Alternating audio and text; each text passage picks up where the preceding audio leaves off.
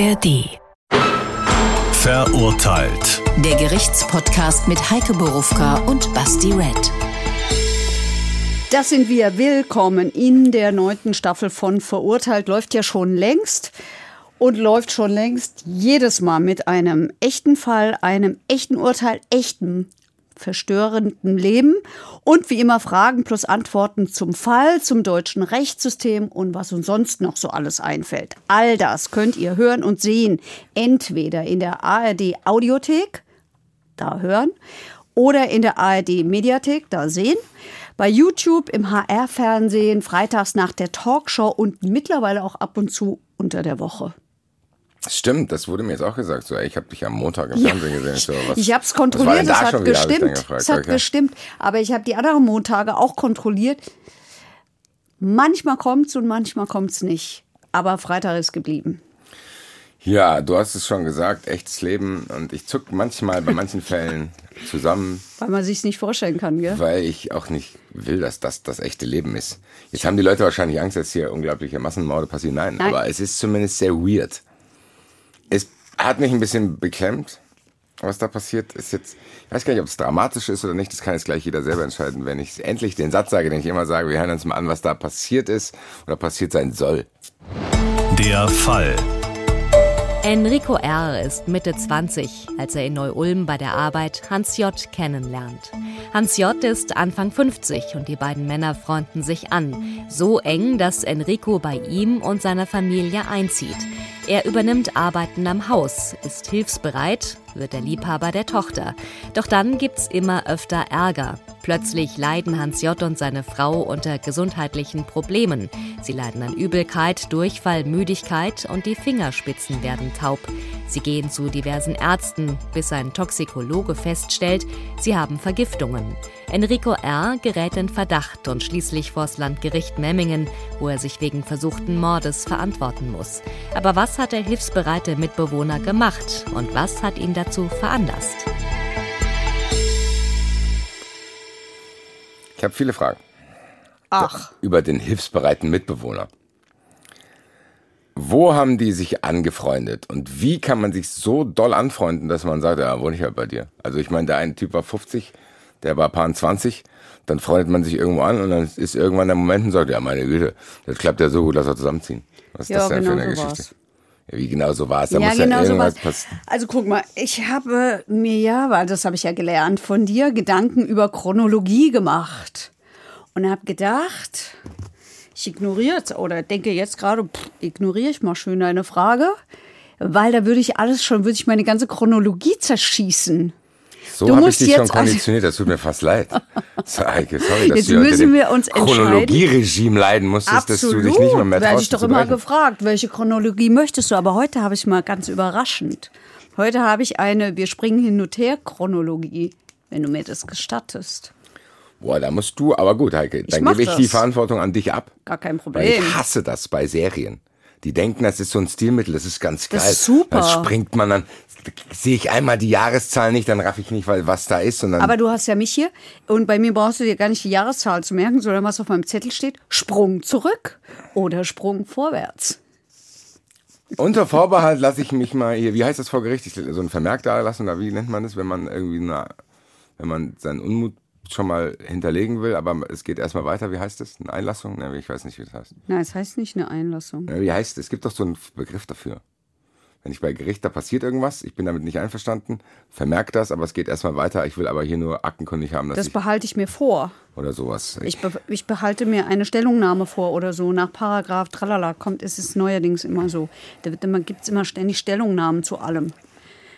Ich will Oder zumindest mal hier. Es ist aktenkundig, dass ich an dieser Chronologie Ja. zweifle. Ich lasse mich trotzdem drauf ein. Also ich würde dir vorschlagen, wir fangen mal an am 24. September 1998. Es war nämlich der Tag, an dem Hans seinen Hausarzt abends anruft und sagt, was wir eben schon gehört haben, mir geht's nicht gut. Schlechter Allgemeinzustand, mir ist übel, ich muss mich erbrechen, ich kann mich nicht konzentrieren, ich fühle mich schwach und ich ekel mich irgendwie vor allem Möglichen. Also vor Essen vor allen Dingen. Und der Arzt sagt, komm mal vorbei, untersucht ihn und hat keine Erklärung dafür. der überlegt, ist es ein Virus, ist es ein bakterieller Infekt oder was, spricht aber dagegen spricht aber, dass der Mann kein Fieber hat und dass er auch keine Gliederschmerzen hat, dass er aber so neurologische Symptome haben, die plötzlich kommen und plötzlich gehen. Also sagt der Arzt, gucken wir uns mal, äh, nehmen wir mal Laborwerte. Und der nimmt Kontakt auf zu einem Neurologen, weil er denkt, vielleicht sind ja die Nervenbahnen gestört. Aber sämtliche Befunde sind negativ. Und jetzt passiert was Seltsames. Jetzt hören nämlich die Beschwerden wieder auf. So, das war's dann erstmal. 1998. Zwei Jahre später, also Ende 2000, steht Hans wieder in dieser Praxis, weil jetzt hat er ein pelziges Gefühl in den Füßen, also spürt nicht mehr so richtig was. Ne? Das ist wie wenn die Füße einschlafen. Ein pelziges Gefühl in den Füßen. Ja, kennst du es nicht? Äh, ich, wenn die Füße drohen einzuschlafen. Ich kenne das, aber ich kann den Ausdruck du, pelziges du meinst, Gefühl nicht. Liegt vielleicht daran, dass Hans, dass Hans äh, schon ein bisschen älter ist als du und der Arzt auch und dass das Ganze ja auch schon 98 beziehungsweise jetzt im Jahr Wenn 2000 einer zu mir kommen spielt. würde und sagen würde, ich habe pelzige Füße, würde ich sagen, ja, dann rasier die halt. Damals hat man nicht rasiert, also jedenfalls nicht in der Form, kann okay, ich dir sagen. Und schon gar keine Füße. Da fällt mir Schwester Eva ein weil die immer, weil die immer, Entschuldigung, weil die mehrere große Fußzehe rasiert hat und das hat sie öffentlichkeitswirksam gemacht. Okay, also zurück zu Hans. Hans hat ein pelziges Gefühl in den Füßen und vor allen Dingen hat er Probleme beim Gehen. Und zwar, das ist so schlimm, dass er, als er da in dieser Arztpraxis ist, gegen den Türrahmen donnert oder läuft. Ähm, weil er halt nicht mehr richtig koordinieren kann. Er hat Konzentrationsprobleme, er ist müde, er ist abgeschlagen. Aber ganz kurz, innerhalb von den zwei Jahren nicht mehr. Das heißt, Nein. 98 taucht es einmal kurz auf und 2000. Ja. Und die ganze Zeit wohnt Enrico bei denen währenddessen, also während der Zeit. Vielleicht, vielleicht doch nicht. Kommt ja in und der Chronologie erst später. So dieses, dieses Seriengehabe. So, das klären wir dann später auf. Da habe ich vielleicht bis dahin schon vergessen. Aber da hast du doch. Der Vorteil ist ja hier gegenüber einer Serie, dass du immer zurückfragen kannst. Ne? So.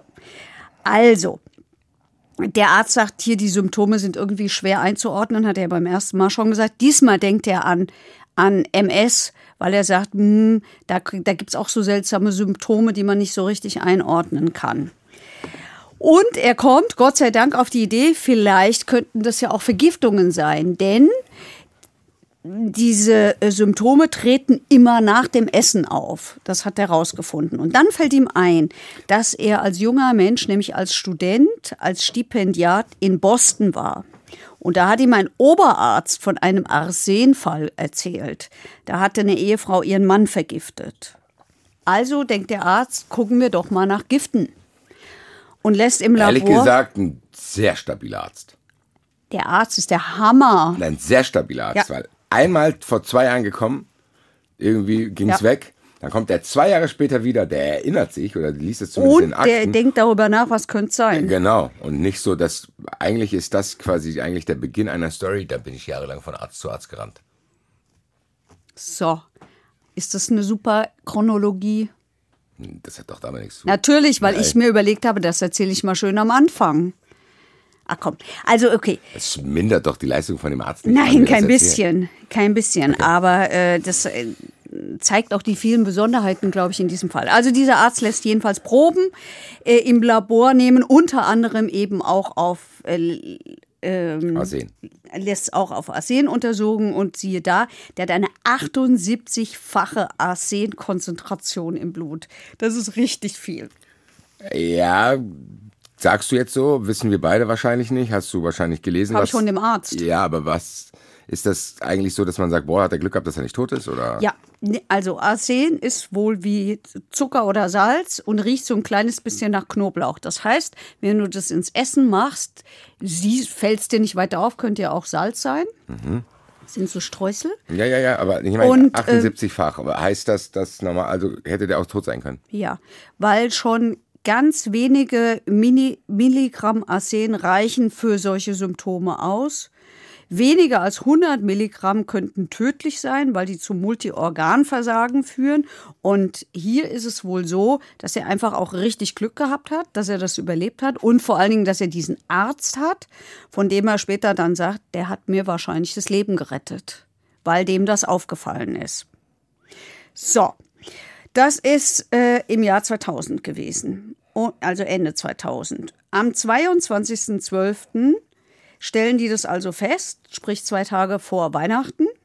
Und Hans kommt sofort in eine Klinik. Und die Polizei wird eingeschaltet. Die Polizei kennt Hans deshalb, weil Hans ein Justizbeamter war, was aber nur äh, nebenbei erwähnt ist, also spielt nicht so richtig eine Rolle. Aber was wichtig ist, ist, dass Hans sofort einen Verdacht äußert. Der sagt nämlich, hier sind äh, offensichtlich meine Speisen vergiftet worden, weil mich jemand, ich zitiere, wegräumen möchte. Und er nennt den Freund seiner Tochter, nämlich Enrico, als jemanden, von dem er sich vorstellen kann, dass der ihn vergiftet. Ich höre zu. Und Einfach jetzt springe ich, hier steht jetzt Sprung zurück. Sprung, weil meine Frage wäre jetzt auch gewesen, Wo haben die sich denn Welche kennen die sich denn eigentlich? Handlungen und Verzwickungen haben dazu geführt, dass er überhaupt diesen Verdacht hegt. Guck, und in meiner Chronologie kommt genau das jetzt. Nämlich im Jahr 1995 lernen die sich kennen. Und zwar bei der Nee, guck mal, das Staatsanwaltschaft. ist genau der Fehler. Du denkst jetzt, genau du. Du denkst jetzt, dass die Frage, die ich gerade hatte, beantwortet wird. Das stimmt aber nicht. So, die Frage habe ich jetzt im Kopf. Was hat dazu geführt, dass er denkt, dass er ihn vergiftet hat? Und jetzt müssen wir aber erstmal erfahren, wie die sich kennengelernt haben. Das heißt, wir müssen uns alles parallel jetzt im Kopf merken. Gar nicht. Wir müssen uns nur merken, dass der, ähm, der, dass der Arsen im Blut hat, dass der im Krankenhaus liegt und im Krankenhaus sagt, man könnte doch der Enrico gewesen sein, der Freund meiner Tochter. So, und jetzt Mehr müssen wir uns nicht merken. Doch, aber jetzt holen wir halt richtig lange aus. Gar nicht. Natürlich, wir, der lernen sich ja jetzt erst kennen. Der wird ja nicht von am ersten Tag den Verdacht gehabt haben, sich bei denen einziehen lassen. Und dann denken wir, das war der Nö, gewesen. wir springen jetzt fünf Jahre zurück, da haben sie sich kennengelernt. So, wo? Dann fangen wir jetzt mal endlich mit der normalen Chronologie an. Ja, du wirst dich freuen. also, dann hast du dir so gedacht. Ähm, wir springen nämlich nachher gleich wieder anders. Sehr gut. Also, wo wir jetzt alle verwirren mit unserem Hin- und Hergespringe. Mitte 95 lernen die sich kennen bei der Staatsanwaltschaft in Neu-Ulm, wie ich jetzt ungefähr zum dritten Mal sage, äh, wo Enrico Justizwachtmeister ist und wo ähm, Hans Geschäftsstellenleiter ist. Was macht ein Geschäftsstellenleiter? Der kümmert sich sozusagen um die Verwaltung in so einer Behörde. Und ist schon so ein bisschen höher gestellt. Enrico fällt auf, weil er unglaublich hilfsbereit ist und weil er unheimlich höflich ist. Und Enrico sucht Kontakt zu Hans, was ja erstmal nicht so auffällig ist. Deswegen verbringen sie auch viele Mittagspausen zusammen, was allerdings gleich relativ auffällig ist, dass er immer gleich beleidigt und eingeschnappt ist, wenn der Hans mal mit anderen redet und sagt auch schon da zu Hans, ich will, dass ich dein einziger Freund bin. Also Hat er er ist auch ziemlich so, früh schon zu dem gesagt. sagt er ziemlich früh zu ihm. 1996, also ein Jahr nachdem sie sich kennengelernt haben, kommt Tochter Sabine den Vater bei der Arbeit besuchen und Enrico lernt Sabine kennen. Und ich würde jetzt Enrico unterstellen, dass er denkt, boah, das ist ja eine super Gelegenheit, könnte ich mal schön Kontakt zur Familie aufbauen. Und er macht sich dann im Laufe der nächsten Zeit an diese Tochter ran. Und es entwickelt sich eine Beziehung. Man muss mal sagen, ähm, Enrico ist schon auch so ein bisschen Langstreckenläufer. Also es ist kein Sprinter, weil bis es zu dieser Beziehung kommt, dass sie so eng wird, dass er da auch in das Haus mit einziehen kann, dauert es paar Jahre, wird es nämlich 1999. Da zieht er bei den Eltern ein, zusammen mit äh, So, und jetzt Sabine. Fängt schon, jetzt fängt schon das Erste an, was wir uns jetzt aufklären müssen. Das heißt, die erste Unwohlseinsmeldung War war, nicht. 98. Als, da hat er noch nicht da gewohnt. hat er noch nicht da gewohnt. Nee. Und euch was zu 99. schreiben. Macht eine Zeitleiste zu Hause und schreibt euch das auf. Aber das haben wir auch in anderen Fällen, wo ich eine ganz normale Chronologie mache. zieht ein. Zieht ich finde es trotzdem strange. Die lernen sich auf der Arbeit kennen. Der scheint sehr, sehr nett zu sein, scheint Kontakt zu suchen, aber dann sagt er zu dem, ich will, dass ich dein einziger Freund bin. Ja. Der Typ ist wie alt gewesen, dieser ähm, Hans, als dass der nicht genug Lebenserfahrung haben Warte könnte. mal, Hans ist äh, 1998, äh, oh, jetzt müssen wir rechnen, 51 gewesen, also ist er 95, Ja, warte. 48 gewesen. Und also ist er Über 40. über 50. Also über 50, als er einzieht. So, nein, vorher meine ich, als sie es kennenlernen. Der, das klingt sehr strange, dass es überhaupt so weit kommt, wenn eine der ersten Sachen ist, die er zu ihm sagt, ey, ich will, dass du mein einziger Freund bist. Das heißt im Endeffekt die ersten Anzeichen, um eventuell zu sagen, hier mein Tochterlein, weiß nicht, was mit dem ist, aber lass es mal langsam angehen. Ja, also ähm, es war wohl auch so, dass sie dort in das Haus eingezogen sind, weil die Eltern einen sozusagen die Hand auf dieser Beziehung haben wollten und weil sie Enrico nicht vertraut haben, also Hans und seine Frau. Okay. Ich kann nur wiedergeben, Ja, ja, ich denke mir ja die Ich Fakten nicht aus. Hab So. jetzt auch nicht deswegen äh, gesäuft, sondern So, das jetzt beginnt ist alles sehr weird. Ja, ja, jetzt beginnt, jetzt beginnt Enrico Hans gegen seine Frau aufzuhetzen. Also der macht die Ehefrau schlecht. Wie ist das Setting aktuell in dem Zeitstrahl? Sie wohnen dort. Die, das, das heißt, wir sind jetzt ziemlich gesprungen. Das heißt, am Ende lernen die sich kennen bei der Arbeit. Enrico schleimt sich bei dem ein, Ja, macht sich an die Tochter ran. ja, schafft es irgendwann Jahre später, dass die in dem Haus alle zusammen wohnen. Ja. Das heißt, momentan haben wir eine Situation, wo zwei Pärchen in einem Haus wohnen. genau. Okay, und dann fängt in dem Setting Enrico an, Stress zwischen Hans und seiner Frau Ja, zu schön gegen die Frau zu hetzen. kreieren. Und er aus den vermuteten Motiven, welche hast du da? Weil er Hans für sich alleine haben will, wie Ja, er das ja so eigentlich, aus. muss man, ganz ehrlich, kann man ihm nicht vorwerfen, auch schon gesagt hat. Ich will, dass ich dein einziger Freund bin. Ja, Hans. Ehrlich war er. Ja, eben. Mal zuhören, was der Enrico so von sich gibt. Naja, glaubst du immer alles, was deine Freunde sagen? Ich sag dir ganz ehrlich, wenn ein Kumpel zu mir kommt und sagen wir mal, ich bin dann, ich nenne jetzt keine Namen, aber du kennst meine Freunde. Stell dir vor, ich bin mit Freund A unterwegs und Freund B ruft mich an und sagt, boah, das geht gar nicht. Ich will nicht, dass du andere Freunde hast. Dann würde ich entweder denken, haha, lustiger Talk, den wir jetzt hier irgendwie weiterführen Ich glaube. Freund B, das wäre es dann gewesen für Freund B, oder? Ich würde ihn zumindest fragen und sagen, hey, ist irgendwas? Und dann nicht den bei mir einziehen lassen. Meiner Schwester noch zusammenkommen. So, also, wie gesagt, der beginnt, der, der beginnt äh, gegen die Frau zu hetzen. Er wird immer besitzergreifender. Er ist, das hatten wir vorhin schon, sehr schnell beleidigt und er ist auch eifersüchtig. So, jetzt kommt der Moment, wo die Frau von Hans ins Krankenhaus muss. Und diese Situation nutzt er. Und bitte, bitte, ich habe mir das nicht ausgedacht. Ich kann auch nicht dafür, dass es so war. Und schleicht sich ins Schlafzimmer, wo Hans schläft. Und mit einem Mal liegt Enrico, nee, Gott, liegt, liegt Enrico neben Hans im Bett. Und Hans wacht auf und da liegt halt Enrico plötzlich da, weil die Frau ist ja im Krankenhaus. Und dann fragt er, was denn da los ist. Und Da Enrico, fragt er, was denn da los ist. naja, das denke ich mir jetzt, dass er das wohl gefragt hat. Ich will mal stark hoffen, dass er fragt, was, hallo, was machst du hier? Wenn wir wissen, was ich bis jetzt habe, haben wir eine kleine mini-rote Flagge, so eine ganz kleine mini-rote Flagge bei der Arbeit, die so, ich will, dass du der einzige Freund bist. Hier ist er mit einem ganzen Fahnenmeer vor dem rumgelaufen, um zu denken, ey, was ist denn? Wir fassen es nochmal zusammen, Heike. Der sneakt sich da rein. Hat offensichtlich, so ich es jetzt interpretiere, auch gar keinen Bock auf die Tochter, sondern macht das nur, um an Hans ranzukommen. Sieht Hat so der aus. erotische Gefühle auch für Hans vielleicht? Sieht so aus.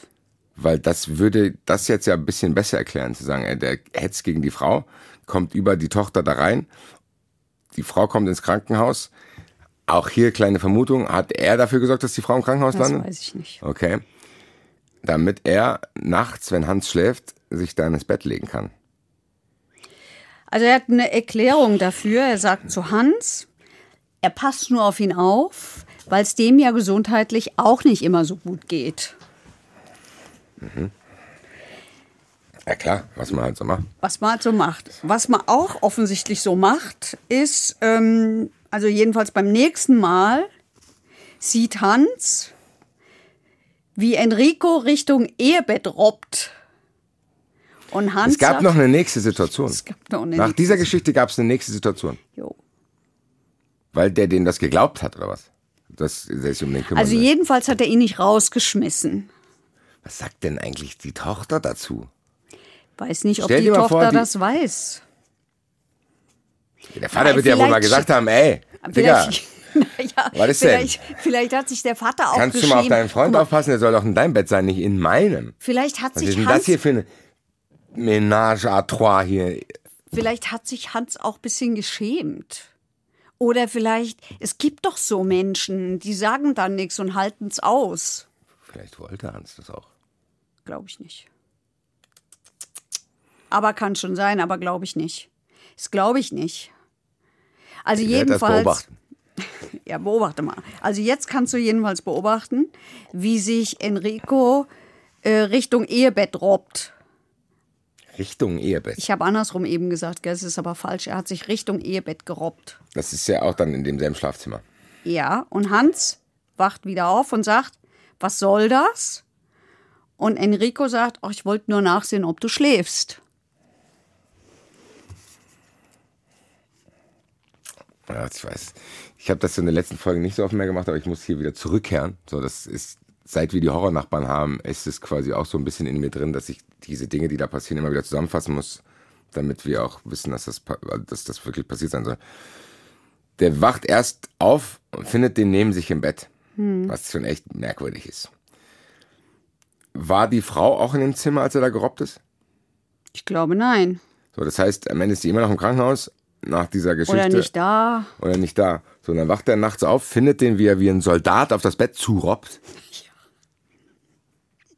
Und fragt ihn, was machst du da? Und dann sagt er, ich wollte nur gucken, ob du schläfst. Meine allererste Frage. Ob du schon schläfst. Warum meine allererste man Frage da wäre? Ja. das kannst du nicht im Stehen machen. du Verrückter. Enrico. Was, da ist immer so viel Zeit dazwischen. Aber die Frage ist halt auch, ob da mal Gespräche stattgefunden haben, wo man, wir setzen uns jetzt hier mal alle an den Tisch zu viert. Wir vier, wir kennen uns jetzt, wir wohnen ja zusammen. Naja, aber dafür musst du dich ja offenbaren. Und ich, das scheint mir doch hier nicht der Fall gewesen zu sein. Leute, trotzdem, ganz kurz. Das scheint ja über Monate und Jahre hier zu gehen. Dann setzt man sich halt mal kurz hin und fragt Enrico Hüttiger an. So, klar, war ein bisschen komisch, aber was ist denn? Sag doch mal. Was brauchst du? Brauchst du irgendwie, brauchst, weiß ich nicht. So, jetzt wollen wir die Schlafzimmer tauschen? Keine Ahnung. Irgendein Need muss ja dahinter gesteckt haben, dass der da plötzlich bei dem auftaucht. Und ich bin noch nicht sicher, was es sein soll. Vielleicht zeigst du es mir gleich, während wir weiter durch das Feld der Chronologie hüpfen wie junge, unschuldige Rehe. Also wir haben jetzt jedenfalls die Frau, die aus dem Krankenhaus zurückkehrt. Das ist auch schon mal ein wichtiger Faktor, dass dann noch eine weitere Kontrollinstanz in dem Haus drin ist. Wir befinden uns jetzt Ende Oktober 1999. Ende Oktober 99, okay, ja. und der Ehefrau fällt auf, dass das Ehebett nicht mehr exakt an der Wand steht. Und außerdem sieht sie, dass irgendwas mit dem Strohhut, der an der Wand hängt, so hängt halt ein Strohhut an der Wand, dass da mit dem auch was nicht stimmt. Und dann fällt ihr auf, dass dieser Strohhut ein kleines Loch hat und dass da was rausragt aus diesem Strohhut. Und dann untersuchen sie diesen Strohhut und stellen fest, da ist eine Abhöranlage drin. Mit Kabeln, die ins Nachbarzimmer führen. Und im Nachbarzimmer leben Enrico und Sabine. Und jetzt wird Enrico. Ganz ehrlich, jetzt wird's, jetzt wird's richtig merkwürdig. Jetzt gehen wir hier in einen, jetzt gehen, das ist jetzt schon jetzt ein, ein, ein, ein das andere ist vielleicht weird, wo man denkt, äh, ist auch irgendwie strange. Das ist ja hier schon strafrechtlich relevante Geschichte. So Abhörkabel, bla bla, Privatsphäre, dies, das. Ja, Das, ganz ehrlich, spätestens jetzt hättest du ihn rausgeschmissen. ja, Haben die es auch gemacht? ja. Ja, Sie haben es gemacht. Also sie haben Enrico angesprochen und haben gesagt, hier was da los und so. Und da hat er gesagt, ah, ich will eigentlich nur wissen, was über mich gesprochen wird, um darauf reagieren zu können. Und er wollte auch nur wissen, ob die schlecht über ihn reden würden. Und deswegen hat er das gemacht. Und ja, in der Tat, Enrico fliegt raus, Sabine geht mit und sie ziehen drei Kilometer entfernt in einen anderen Ort. Und jetzt ist erstmal wieder ein bisschen Ruhe. Sabine geht mit, Ja. weil Ich äh, würde mal unterstellen, sie Enrico liebt. Aber die hat das schon mitgekriegt, was da passiert. Vielleicht, oder vielleicht hängt es. Ich überlege die ganze Zeit, ob ich es sage, aber vielleicht hängt es schon alles auch ein bisschen damit zusammen, dass die alle sehr katholisch sind. weiß ich nicht. Und dann bleibt man beieinander und dann hält man äh, zueinander, ich weiß es nicht. Und dann ist es einem vielleicht noch ein bisschen peinlicher, wenn ein fremder Mann im eigenen Bett liegt. Vielleicht weiß ich nicht. Deswegen habe ich es bislang Kirche nicht gesagt. Peinlich ist, weiß ich nicht. Ähm, gut, dann sind die draußen. Nach dann sind Vorfällen. die draußen. So, wir springen jetzt wieder dahin, wo wir hergekommen sind. Nämlich, der Arzt stellt fest, ähm, das ist, jetzt, das ist der Moment. Und er verdächtigt, ja. Okay. Also das jetzt geht es ihm dann halt, halt immer schlechter danach, das haben jetzt wir ja schon wir erzählt. Beim pelzigen Fuß wieder angelangt. Jetzt sind wir wieder beim pelzigen Fuß und jetzt sind wir vor allen Dingen im Krankenhaus angelangt und jetzt sind wir vor allen Dingen an der Stelle, wo Arsen gefunden worden ist. Da muss ich jetzt aber trotzdem nochmal fragen, damit ich jetzt nicht durcheinander komme. Jo. Pelziger Fuß und Auszug, was war zuerst? Auszug war zuerst, glaube ich. Ah, das weiß ich nicht genau. Aber ja, ja so doch, irrelevant. doch, natürlich. Äh, na, doch, muss ja so sein. Muss ja so sein. Ja, natürlich muss es so sein. Was? Ich mich hier verwirren. Also der Auszug war ja im 1999 genau. und der pelzige Fuß war ein Jahr später. So, er verdächtigt ihn ja, aber er ist ja trotzdem nicht mehr in dem Haus. Steht hier sogar. Ja, aber er verdächtigt ihn, aber er ist nicht mehr im Haus. Aber jetzt versteht man vielleicht auch, warum er ihn verdächtigt. Jetzt verstehe ich's. Natürlich verstehen wir jetzt, warum dieser Verdacht entstehen kann, dass er sagt, boah, der Typ, der ist mir zumindest mal nicht geheuer. Ja. Ich war eh skeptisch und wollten die hier überwachen ja. in unserem Haus und bla bla bla. Trotzdem ist der Verdacht, ja, was das betrifft, schwieriger, weil die wohnen ja nicht mehr zusammen. Ja. Haben die trotzdem noch regelmäßigen Kontakt, dass der in der Lage wäre, dem das zuzufügen? Das kann ich nicht beantworten. Ich weiß aber, dass er sich einen Schlüssel organisiert hat, nachgemacht hat und mit diesem Schlüssel da reingekommen ist. Irgendwann hat er ja mal einen Schlüssel gehabt und offensichtlich hat er diese Zeit genutzt, um sich einen Nachschlüssel zu machen, mhm. was sich später herausstellen wird. Okay. Ja, und mit diesem Schlüssel ist er das in dieses Haus reingekommen. Zugang zu der Wohnung ist vorhanden. Mhm. Gut, dann lass uns jetzt den pelzigen Fuß beiseite lassen und voranschreiten. Schreiten wir voran, nämlich jetzt kommt die Toxikologie ins Spiel.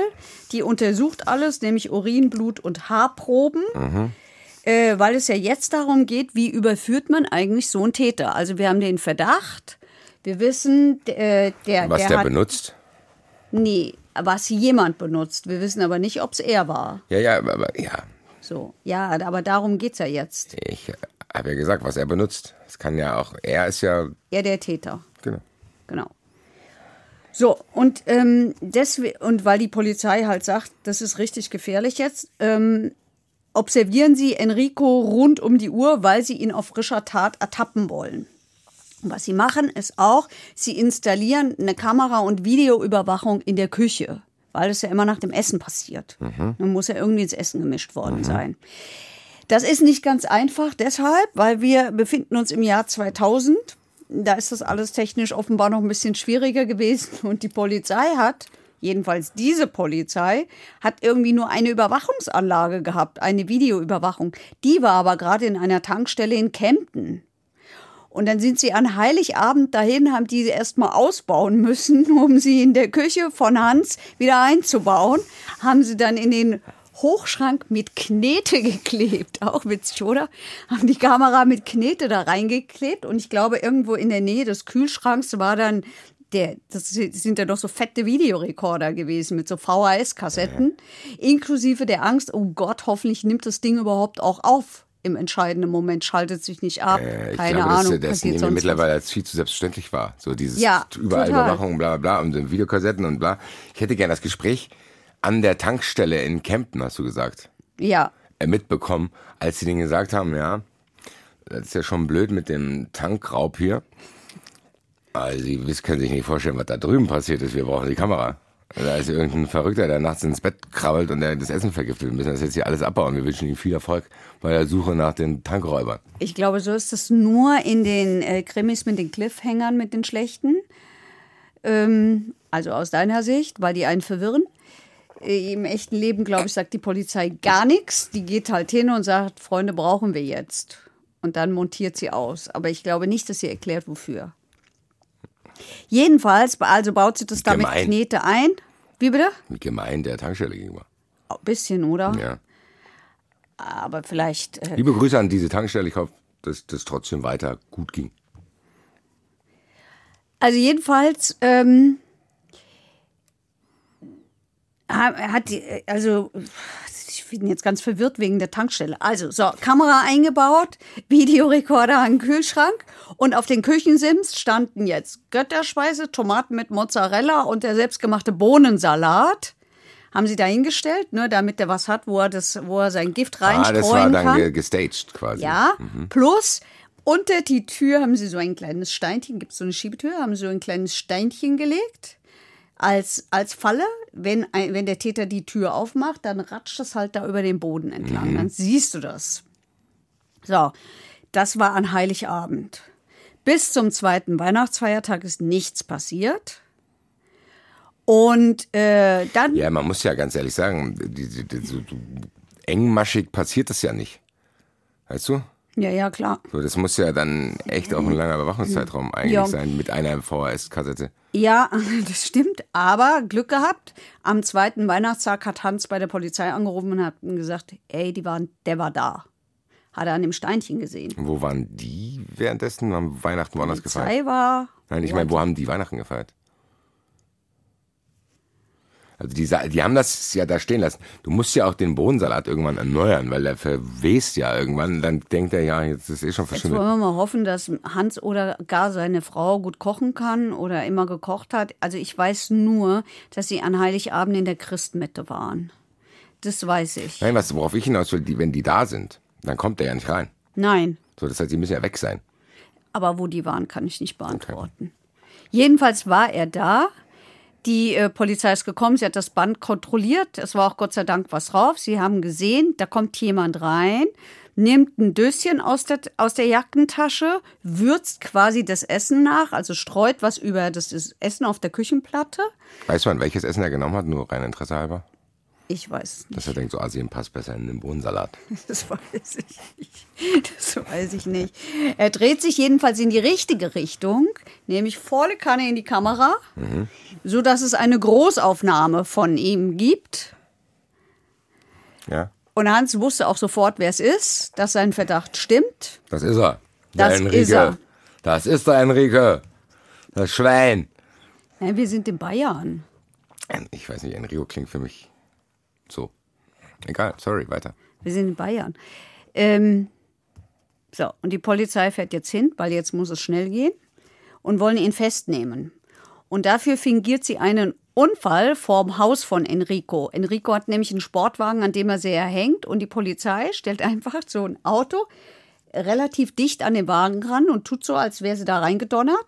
Dann klingelt ein Polizist, sagt, er soll mal runterkommen, ähm, weil wäre aus Versehen ein Unfall passiert. Enrico ist aber misstrauisch, guckt aus dem Fenster, sieht, oh, da ist wirklich einer an, an seinem Auto, kommt in der Jogginghose raus, wird überwältigt und festgenommen. Ist es üblich, dass man das so macht? Weil theoretisch gesehen kann man ja auch einfach da klopfen. Ehrlich Und gesagt, sagen, hi, grüße Sie, kommen Sie mit. Also was war denn? ich grüße Sie, kommen Sie mit, wenn ich weiß, dass ich Leute vergiftet habe, weiß ich jetzt nicht, ob der sagt, warte kurz, ich ziehe mir nur eine Jacke über. Ja, aber Heike, Ist kalt, ist das weil doch keine Weihnachten. Standardverhaftung, oder? Dass man da so ein Schauspiel macht. Also die Standard, die, die Standardfestnahme Ist, hallo, Polizei, mach die Tür auf. puff reingedonnert. Okay, das heißt wahrscheinlich, Also war der, dieser. Stoßhammer war an irgendeiner Tankstelle in Südbayern und dann haben die keine gehabt und Oder so vielleicht machen. sind die einfach in Bayern freundlicher. Ich weiß auch Die nicht. Polizei in Bayern soll Weiß freundlicher ich sein. doch nicht. Ich kann es nicht beantworten. Ja, ich finde das auch. Polizei in ich Bayern finde das auch verwunderlich, aber ich finde es ehrlich gesagt auch kreativ. Ich wollte nur wissen, ob das Usus ist, dass ich dann da solche Scharaden aufführe, weil ich keinen Bock habe, den Presslufthammer zu Also die ich Tür habe so ein bisschen das Gefühl, dass sich das auch in den letzten Jahren verändert hat. also als die bayerische Polizei diesen Klimaaktivisten verhaftet hat, haben die einfach da geklopft und haben ihn einfach mitgenommen. Aber Weil die damals gesagt gab es auch haben, dass keine Klimaaktivisten. Ja, leider. Und äh, vielleicht ist die Polizei nicht mehr ganz so, äh, äh, weiß ich nicht. Also ich habe tatsächlich, ja subjektiv irgendwann habe ich das Gefühl, dass Schreibt da ihr was mal für den. Zuschauerraum, wenn ihr Polizist seid, was die kurioseste Scharade war, die ihr aufgeführt habt, um einen Verdächtigen zu verhaften. Soll ich jetzt sagen, könnt, könnt ihr das mal an Basti schreiben? Das ist doch nett. Das ist doch keine, das sind doch keine Hate-E-Mails, noch lustige. Da Das sind überhaupt keine Hate-E-Mails, aber sie müssen gelesen werden, etc. Ja, wenn und wenn ein. Polizist sich zu dem Thema äußert, darfst du es gerne an mich weiterleiten. Okay, gut. Außer bayerische Polizisten. Ich Warum Gefühl, die denn? jetzt sauer auf mich. Vielleicht auch gar nicht. Egal, weiter. Weiter. Also so, Festnahme ähm, und jetzt Vernehmung. Und in dieser Vernehmung gesteht er, dass er zwischen dem 13. Dezember, 1312 übrigens, und dem 26. äh, Dezember mit einem Nachschlüssel in dieses Haus reingegangen ist. Dass es aber kein Arsen war, was er in das Essen gemacht hat, sondern ein Ritterspornextrakt dass er niemanden umbringen wollte. Was ist Rittersporn-Extrakt? So was Gutes, so von wegen, ey, ich wusste, dem geht's Nee, das gut. ist nicht was Gutes. Rittersporn ist eine, ist eine Pflanze, die sehr hübsch ist, die man sieht man, wenn man, wie ich, durch den Taunus zum Beispiel wandert. Da sieht man Rittersporn mit so schönen Blüten. Aber das ist was Giftiges. Ist hübsch anzusehen, aber sollte man nicht Ist essen. dann aber nicht ganz so schlimm wie Arsen oder was? Ich, ist, auch da kommt es, glaube ich, immer auf die Konzentration Okay. an. Aber das, das heißt im Ende, ja. Naja, also ich würde Der sagt jetzt schon, mal was er da sagen, gemacht hat. Also der will sich nicht verteidigen, weil ich hatte jetzt den ersten Impuls, dass ich dachte, dass er sagt. Ja. So, ich wusste ja durch meine Exkursion in das Schlafzimmer, dass es dem ab und zu nicht gut geht. Ich habe dem jetzt hier ein Nahrungsergänzungsmittel reingemacht, damit es ihm noch besser geht. Ja, nee, seltsamerweise hat er gesagt, es sei Ritterspornextrakt gewesen und dass er äh, den aber nicht umbringen wollte, sondern, Nur erschrecken. Nee, der wollte sich dafür rächen, weil er nie willkommen war, obwohl er doch immer so hilfsbereit war, obwohl er sich um den Garten gekümmert hat, obwohl er im Haus immer mitgearbeitet hat, obwohl er ja schon damals bei der Staatsanwaltschaft immer so freundlich und, und, und, und hilfsbereit war. Weiß ich nicht, ob er dem die Tasche getragen hat, aber ungefähr so ähnlich muss es gewesen sein. So. Und niemand hätte ihm gesagt, was er, je, was er falsch gemacht hat. Und deswegen hat er die auch abgehört. Weil er hat ihnen ja keine Chance gegeben. Und dann hat er irgendwann Artikel über Giftspinnen gelesen. Und dann hätte ihn dieser Gedanke nicht mehr losgelassen. Und ich weiß nicht, was die Giftspinne mit dem Rittersporn zu tun hat. Ja, Und auch nicht mit Arsen. allgemein in der Giftbubble. Jedenfalls, genau, hat er dann noch ein Buch über Giftkräuter gelesen und hat sich dann dazu entschieden, so, nachdem du mich rausgeschmissen hast, mache ich dich jetzt krank, damit du mich wieder brauchst und dir nichts anderes übrig bleibt, als mich und Sabine wieder ins Haus zurückzuholen. Dies alles erzählt er bei der Vorführung beim Haftrichter. Ehrlich gesagt, guck mal, bei aller Weirdness, die dieser Johnny hat, der kann einem auch irgendwie leid tun. Das klingt auch wie so ein wirklicher Run, Run, Run, Run, Run, Run, Run nach Liebe und Aufmerksamkeit. Dafür vergifte ich ein mit Arsen. Weil der hat doch gesagt, warum. Weil der dann gehofft hat, wenn die krank sind, dann rufen die Mit uns vielleicht wieder an. Arsen? Das heißt, ich, vielleicht hat er falsch gelesen in seinem Wildkräuterbuch. Aber Da nehme ich doch einfach irgendwas, wo einem schlecht wird. ja, ich hatte gedacht, dass Arsen das macht. Ja, ja, ganz bestimmt. Ja, scheinbar hat er es Stand ja nicht hingekriegt, ihn umzubringen. Können Sie ihm nicht das Gegenteil beweisen. Aber Er hat ganz es nicht kurz, ich will jetzt mal, ihn ich mache jetzt auch einen Sprung. weil dieser Arzt aufgepasst hat. Das muss man mal sagen. Ja. Trotzdem ist die theore- theoretische Möglichkeit da, dass er wirklich nur krank machen wollte und nicht umbringen. Das ist theoretisch. Was ist diesem Enrico denn passiert früher? Ist der irgendwie verstoßen worden von irgendjemandem mal? Nö, Also glaube ich nicht. Ich glaube schon.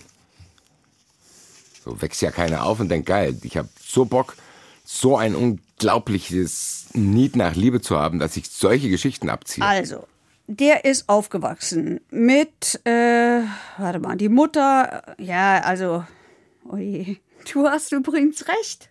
Der kommt aus Thüringen. Ich hat's verdrängt. Der, der kommt aus Thüringen, ja. Also vielleicht hast du doch recht.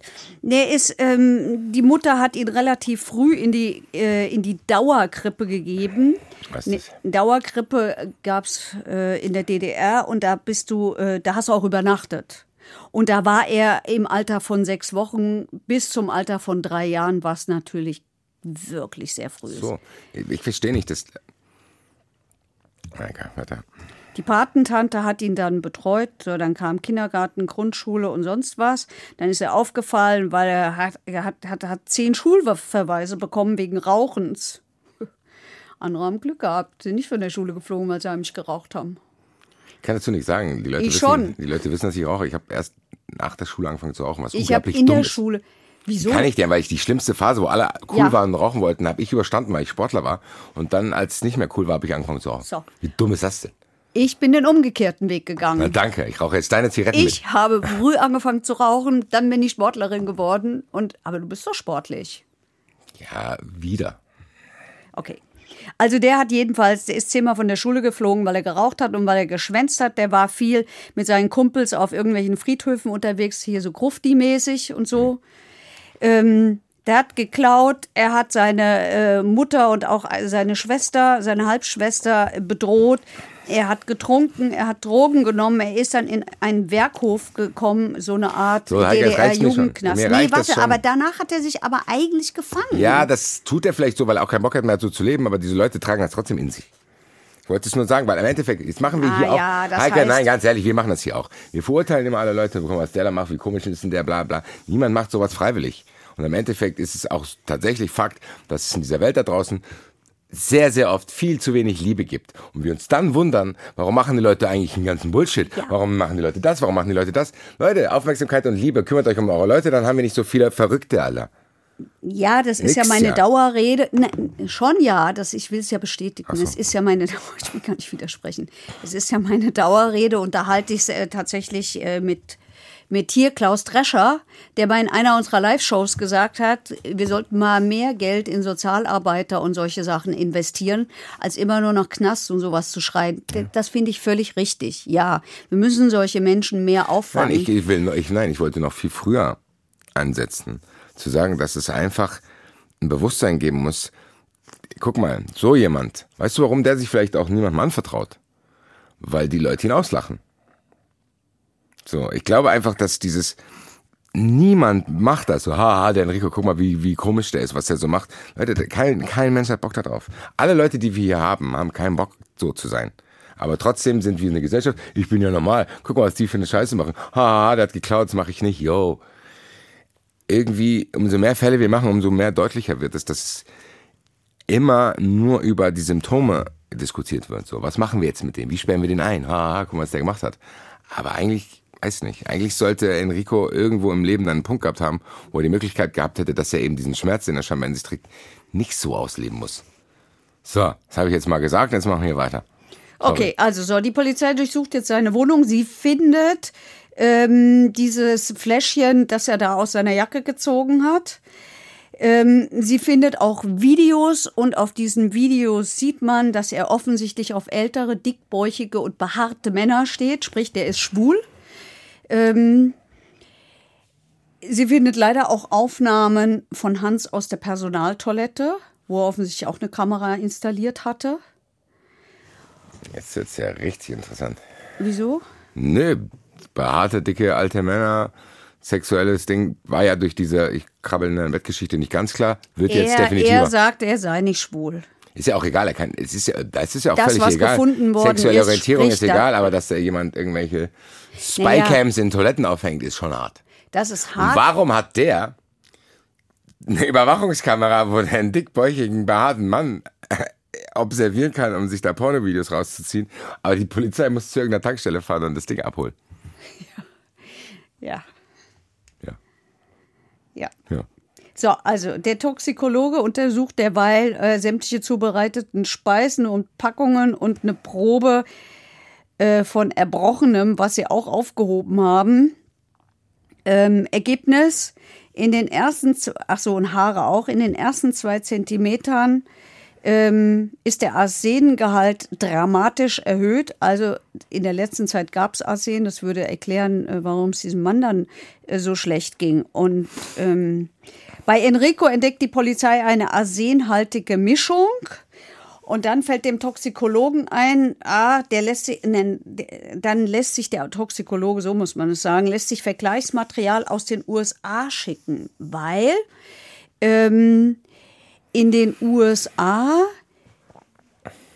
das immer noch als Pestizid verwendet wird im Baumwollanbau. In Deutschland habe ich gelernt, wurde das früher auch verwendet im Weinbau, nur dann hat es zu viele Vergiftungen gegeben. Seitdem ist es in Deutschland und auch in der EU verboten, nicht so in den USA. So. Ermittlungsergebnis war dann, Anfang November 2000 beginnt Enrico äh, Hans diese Arsenverbindungen zu verabreichen. weil der die Lebensgewohnheiten kannte, weil er den Nachschlüssel hat, das haben wir ja schon gesagt. hat vorher immer angerufen, ob jemand da ist. Dann hat er sich ins Haus reingeschlichen, ähm, war mindestens siebenmal da, hat mindestens siebenmal Arsen ins Essen gemischt und zwei Spaghetti übrigens und Kartoffelsuppe. Ja, und dann war Prozess vom Landgericht in Memmingen. Ganz ehrlich, durch diese Häufigkeit, die du gerade beschrieben hast, reden die aber trotzdem davon, dass du davon ausgehen musst, dass du auch sterben kann. Ja, total. Das heißt, was, was ist hier die Anklage? Die Anklage ist versuchter Mord.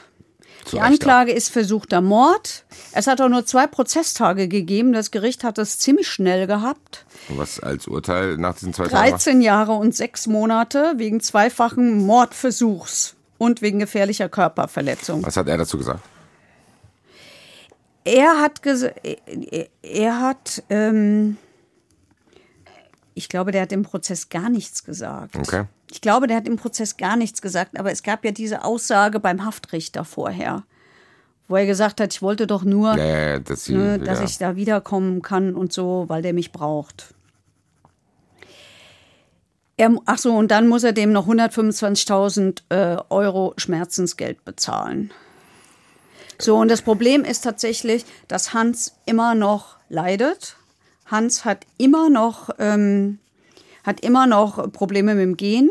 Heute noch. Heute noch. Im Jahr Hans kann nur noch, 2023. Hans kann nur noch Durch am diese Arsen-Geschichte. gehen. Ja, der hat, äh, der hat wirklich nachhaltige äh, Probleme dadurch.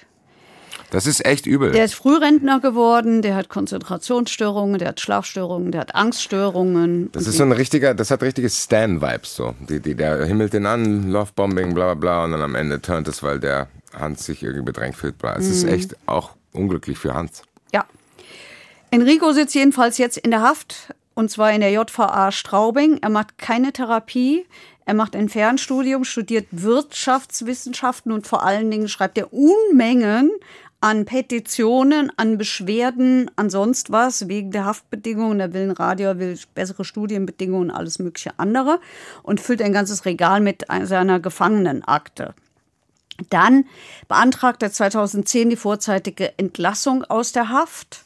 Die wird abgelehnt. 2011 versucht das nochmal. Nach weiteren vier Jahren gibt es das nächste Sachverständigengutachten und in diesem Sachverständigengutachten heißt es, dass er eine schizotypische Störung hat, dass er aber schon als Justizsekretär, also da als er als Wachtmeister gearbeitet hat, eigentlich sehr gute äh, Bewertungen bekommen hat dass er strafrechtlich nur auffällig war, bis er 18 war, dann war Ruhe bis zu dieser Sache.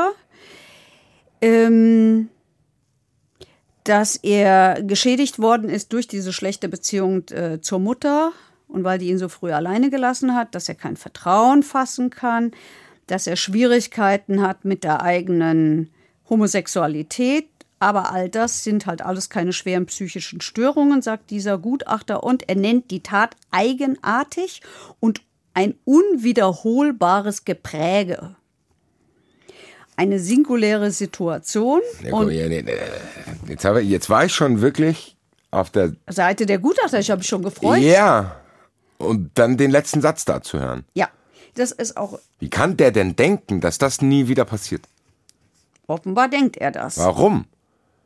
Weil das ist doch, der Weil Hans ist doch kein Familienmitglied. Also ich kann das immer verstehen. Du hast es mal gesagt, ich glaube, Monika Weimann nennst du mal als Beispiel. Ja. So, die, natürlich macht es nicht mehr. Die hat das hier, das war halt so, das war in diesem Kosmos Familie. Ja.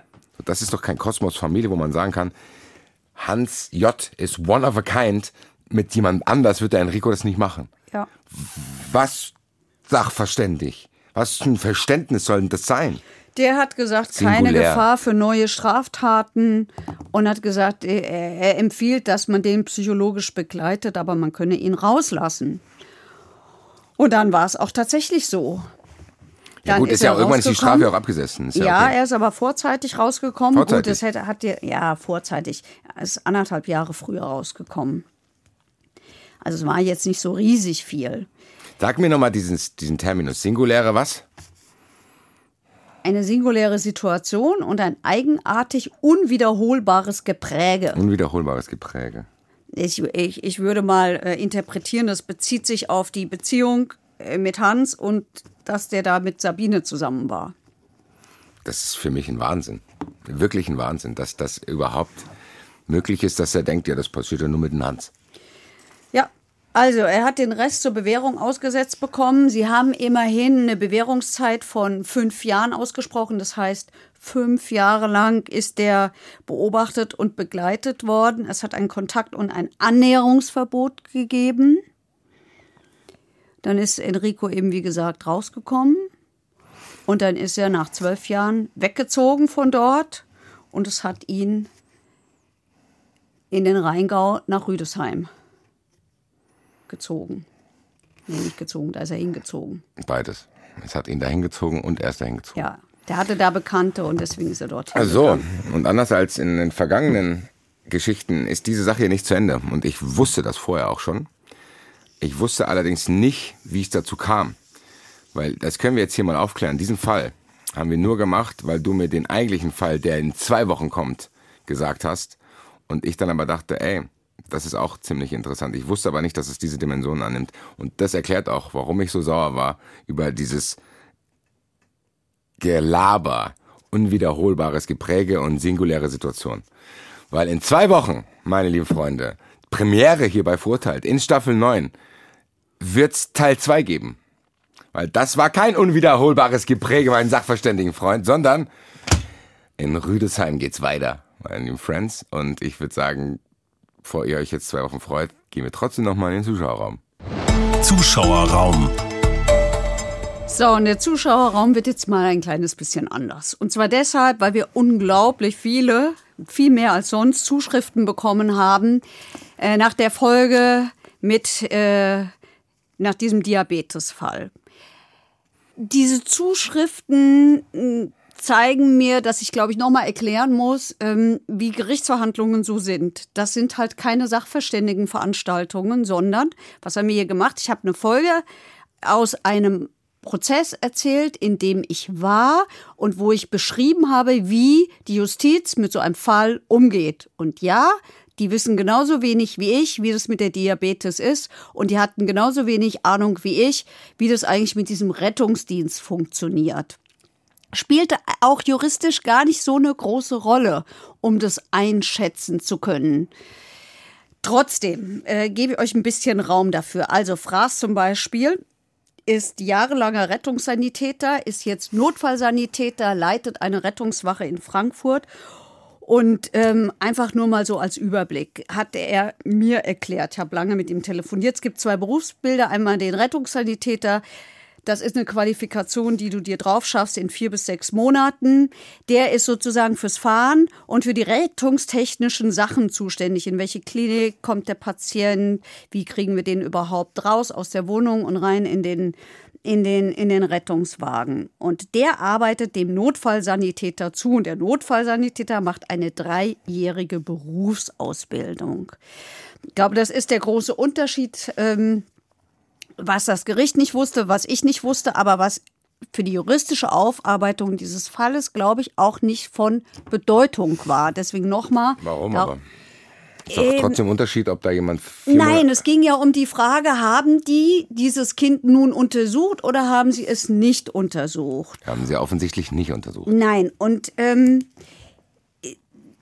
die äh, Katha hat uns geschrieben, auch eine ehemalige Notfallsanitäterin, die sagt, wir haben hier das, das, das, das Problem, dass wir wie in vielen Berufen haben, das wird Wissen häufig nicht abgerufen. Also natürlich müssen die so bestimmte Sachen checken und das ist hier offensichtlich nicht passiert. Und wir haben auch eine Mail gekriegt von Christiane, das ist eine Notärztin, die war selber Rettungsassistentin hier bei uns in Frankfurt und ähm, die sagt, das ist ein mühsames und ein undankbares Geschäft. Es gibt viele unsinnige Einsätze, wo du gerade in den großen Städten gerufen wirst, weil das, du hast es auch erwähnt, ähm, weil die Leute vielleicht nicht zum Arzt gehen. Aber, und das sagen sie uns alle, Blutzucker messen ist halt Standard. Wenn man nicht weiß, was los ist. Und Sabine, Fachärztin für Kinder- und Jugendmedizin aus Hannover, sagt, bei einem Kind ist das schwierig und ähm, eigentlich musst du dieses Kind du musst nur entscheiden, ist dieses Kind krank, ist es schwer krank oder ist es nicht krank? Und das, sagt sie, hätten die Sanitäter unbedingt erkennen müssen. Und da gibt's keine Frage, dann geht's ab ins Krankenhaus. Und die sagt, streng genommen, ähm, kann die Tante gibt die Tante sozusagen die Verantwortung ab an den Rettungsdienst in dem Augenblick, in dem der kommt. Und die darf streng genommen nicht mal mehr entscheiden, kommt dieses Kind, dass das Kind nicht ins Krankenhaus kommt. Also selbst wenn sie es gesagt hätte, hätten die es mitnehmen müssen, ähm, weil sie eigentlich hätten erkennen müssen, egal was ist, das Kind ist krank und braucht Hilfe. Vielleicht mal so viel dazu. Merkt, ich habe mich mit euren Mails beschäftigt. Ich auch, aber mich haben die teilweise auch echt sauer gemacht. Aber äh, nochmal, weil mir das so wichtig Nee, ist. ja, nein, mir auch jetzt mal. Ganz Mhm. ehrlich, wir, wir sind hier keine Rettungssanitäter und wir gehen hier an diese Fälle ran naiv, dass da einer völlig betroffen schreibt, ich musste die Sendung ausmachen, weil die Expertise über Rettungssanitäter wird. Jo, wo soll ich die denn haben? Weißt du, wie viele Leute mich voll labern und Scheiße über Fußball erzählen, Nein, muss ich auch Punkt, nee, aushalten. nee, nee, der Punkt ist, Nein, der Punkt ist gar keiner. Der Punkt ist, dass Doch, die Leute, nein, die haben hier einen Anspruch an diese Sendung, der ist zu viel. So, wir machen hier ein Dings, du erzählst mir, was da passiert, ich antworte, dass da draußen Leute sind, die dann, natürlich hast du mehr Ahnung als ich, wenn du ein fucking Sanitäter bist. So, aber wenn du mich dann aggressiv anschreibst, Bruder, was soll das bringen? Ich lerne das doch deswegen hier. Deswegen lerne ich das, weil es Leute gibt, die nett schreiben, so wie Heike es gerade vorgelesen hat, und nicht, weil du die Sendung nicht zu Ende schauen konntest. Leute, Leute, Leute, chillt mal nimmt einen Gang raus, was das betrifft, weil nach dieser Folge war das echt unerträglich. Nicht bei den E-Mails, sondern was ich bei Social Media für Nachrichten bekommen habe. Nur weil ich einfach nachgefragt habe, ob man vielleicht auch die Sanitäter verteidigen darf, da irgendwelche Leute zu Hause sitzen, die völlig das Bewusstsein verlieren, weil ich nicht alles über den Ablauf weiß. Digga, woher auch? Interessiert mich auch jetzt nicht, aber weil wir machen kann ich doch hier, Fragen wir stellen. machen doch hier keine Wissenschaftssendung.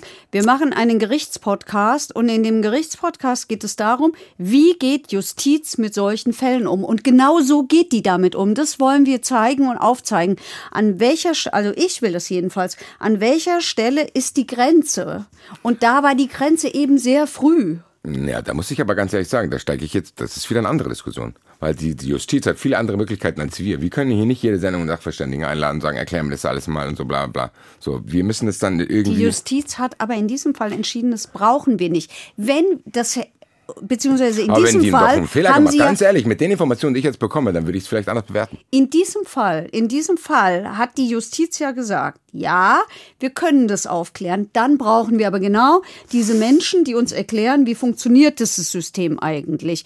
Und dann geht's ja aber noch weiter. Was ist da in dieser Wohnung passiert? Wie weit waren die tatsächlich weg? Und all so ein Kram. Und, und deswegen haben sich beide Seiten darauf verständigt, nee, wir lösen das, indem dieses Mädchen sozusagen ein symbolisches Schmerzensgeld bekommt und damit das Eingeständnis einhergeht, ja, hier ist was schiefgelaufen. Gut, und wenn das den Leuten. Nur das müssen, müssen wir als verurteilt ja nicht verantworten, was die Justiz macht.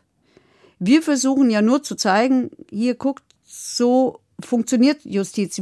Es geht auch nicht darum, das zu rechtfertigen.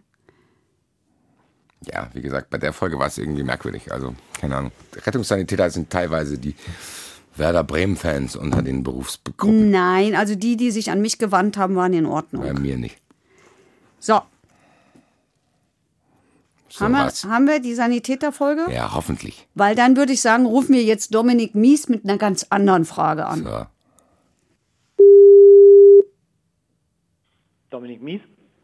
Basti Red und Heike Berufka mit einer Frage im Zuschauerraum. Gute. Basti muss ich noch ein bisschen, glaube ich, weiß ich nicht was. Ich habe doch einfach nur Gute gesagt, das war doch nett. Ja, ja, ja, ja, ja, ja, ja. Also pass auf, ich stelle dir die Frage, weil wir sind jetzt schon so lange im Zuschauerraum, von Reinhold See. Sie hat eine ganz grundsätzliche Frage und keine Frage zu einer Folge, beziehungsweise bezieht sich nur auf eine. Also er sagt, das Bundesverfassungsgericht habe ja neulich entschieden, dass die Beihilfe zum Suizid hauptsächlich deswegen nicht strafbar ist, weil der Suizid an sich nicht strafbar ist. Er fragt, ist das eine Grundsatzentscheidung, die übertragbar ist und erinnert sich an die eine Folge, die wir gemacht haben, über den Ausbruch aus dem Gefängnis, wo wir gelernt haben, oder ich jedenfalls gelernt habe, Flucht aus dem Gefängnis ist keine Straftat, aber die Beihilfe dazu eben schon. Frage, ist es die Regel, dass die Beihilfe strafbar ist, auch wenn die Haupttat es nicht ist? Das ist eine schöne Frage, auf die man mal endlich nicht die typische Juristenantwort geben muss, kommt drauf an, sondern hier kann man ganz klar sagen, nein. Grundsätzlich braucht man für die Strafbarkeit der Beihilfe eine vorsätzliche rechtswidrige Haupttat.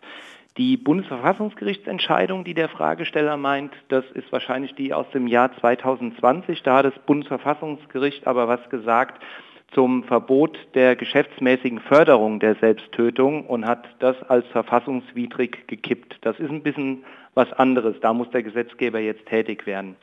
Die Beihilfe zum Suizid heißt, dass bei der Selbsttötung geholfen wird. Und dabei war aus juristischer Sicht schon immer zu unterscheiden zwischen eher aktivem und eher passivem Verhalten des Hilfeleistenden. Wenn also der Helfende lediglich ein tödliches Mittel beschafft und bereitstellt und der Sterbewillige das Medikament selbst im Vollbesitz seiner geistigen Kräfte einnimmt, dann macht sich der Helfende nicht strafbar. Es sei denn, er hat irgendwelche ähm, krassen Betäubungsmittel besorgt und der Besitz des Betäubungsmittels ist strafbar. Aber allein das zur Verfügung stellen dieses Mittels ist nicht strafbar. Das ist die klassische Beihilfe zum Suizid. Wenn der Helfende das Medikament jedoch dem Sterbewilligen verabreicht, beispielsweise injiziert, dann macht er sich wegen Tötung auf Verlangen strafbar. Und das ist dann keine Beihilfe zum Suizid, sondern ein eigener Straftatbestand, wo quasi eine Hilfeleistung zum eigenen Tun, zum eigenen Straftatbestand erhoben wird. Und wenn man jetzt nochmal auf den, auf den Anfang zurückkommt, also wenn wir uns nochmal ins Gedächtnis rufen, für die Strafbarkeit der Beihilfehandlungen braucht man immer eine vorsätzliche rechtswidrige Haupttat. Dann ist das jetzt bei Gefangenen wieder eine kleine Ausnahme. Der Flüchtende selbst, der begeht, wie ihr richtig sagt, keine Straftat, es sei denn, er ähm, er verletzt bei der Flucht irgendeinen Justizvollzugsbediensteten, dann begeht er natürlich eine Körperverletzung, aber die Flucht an sich aus dem Gefängnis ist keine strafbar, keine Straftat und daran kann man dann auch grundsätzlich keine Beihilfe ähm, begehen. Aber hier gibt es die Besonderheit, dass der Hilfeleistende sich aufgrund einer Gefangenenbefreiung gemäß 120 StGB strafbar macht. Das ist also ein eigens normierter Paragraph für den Hilfeleistenden, weswegen man hier die Beihilfe zu dieser Flucht überhaupt nicht bemühen muss, sondern da gibt es einen eigenen Straftatbestand. Aber grundsätzlich ist es so, wenn es eigene Straftatbestände für einen Hilfeleistenden nicht gibt, dann braucht man immer eine vorsätzliche rechtswidrige Haupttat, um die Beihilfe strafbar werden zu lassen. Das habe ich war verstanden. anstrengend. Oder? Das Nö, es war gut zu verstehen. Logisch, ja. Bestens. So Vielen Dank. ist es. Und Dankeschön. das Bundesverfassungsgericht, da könnte man vielleicht eine eigene Folge machen, weil das ist ähm, sehr kompliziert und ähm, sehr intensiv juristisch. Okay. Aber nicht heute mehr. Nee, Okay, Alles klar, Vielen, vielen Dank. gerne. Bis bald. Bis bald. Bis Ciao. bald. Ciao. Bis bald würde ich auch gerne zu Leuten sagen, die verurteilt live besuchen wollen, aber da ist mit bis bald, es ist leider nicht getan, weil das ist sehr weit in der Zukunft, wenn ihr noch keine Karten habt. Ein paar von euch werden wir sehen. Die Leute, die es noch nicht äh, mitbekommen haben, wir machen verurteilt live in der Case hier in Frankfurt. Der nächste Termin, wo ihr Karten kaufen könnt, ist am 10.01.2024. Während ich das ausspreche, bin ich sehr stolz auf uns, Heike, tatsächlich, Ja, dass das auch. so ist, weil es ist Ich völlig auch. wahnsinnig, Und- wie ihr diese Karten wegreißt, weil 10.01.2024 und 31.01.2024 sind die nächsten beiden Chancen, wo es überhaupt noch Karten gibt, wahrscheinlich aber auch nicht mehr so lange, so Genau. wie das weitergeht hier. Und in der Zwischenzeit, äh, bevor es in zwei Wochen, wie ihr ja jetzt schon wisst, mit Enrico Teil weitergeht. 2, mit, genau, ich wollte gerade sagen, mit dem Giftmischer Enrico weitergeht, sei euch noch ans Herz gelegt, äh, dass wir seien uns euch, nee, seien euch unsere Spezialfolgen noch ans Herz gelegt, die wir gemacht haben, habt ihr vielleicht mitbekommen.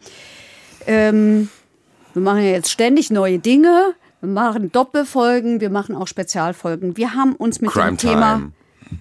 Genau, wir haben uns mit dem Thema Opfer beschäftigt, weil wir wissen, dass Justiz Täter orientiert ist und wir als Gerichtspodcast entsprechend auch, haben wir drei Folgen lang äh, mal geschaut, wie es eigentlich Opfern so geht. Und wir haben uns ein Opfer besonders angeguckt, ähm, die uns sehr eindrücklich geschildert hat, wie das eigentlich so ist, wenn man da unvermittelt reingerät und äh, wie das Leben so aus den Fugen gerissen wird. Also wenn ihr Petra Emmerich kennenlernen wollt, dann hört in der Audiothek unsere Spezialfolgen. Wenn ihr mögt, könnt ihr sie auch in der ARD Mediathek schauen. Es gibt noch eine fünfteilige Serie der Hessenschau dazu. Opfer aus Zufall heißt die. Ja, es war sehr schwer zu ertragen. Das ist sowieso immer hier sehr schwer zu ertragen, aber wenn du dann so in die Tiefe gehst, was die Auswirkungen von solchen Geschichten sind, weiß nicht. Hört Keine euch an. Hört euch an, ihr werdet Hört's einen an. relativ zurückgenommenen Basti dort erleben. Ja. Ja, daran will ich jetzt gar nicht mehr denken. Es war viel heute. Können wir raus hier? Ja. Dann bis in zwei Wochen in Rüdesheim. Dabei, dabei. Verurteilt. Der Gerichtspodcast mit Heike Borufka und Basti Red. Eine Produktion des Hessischen Rundfunks.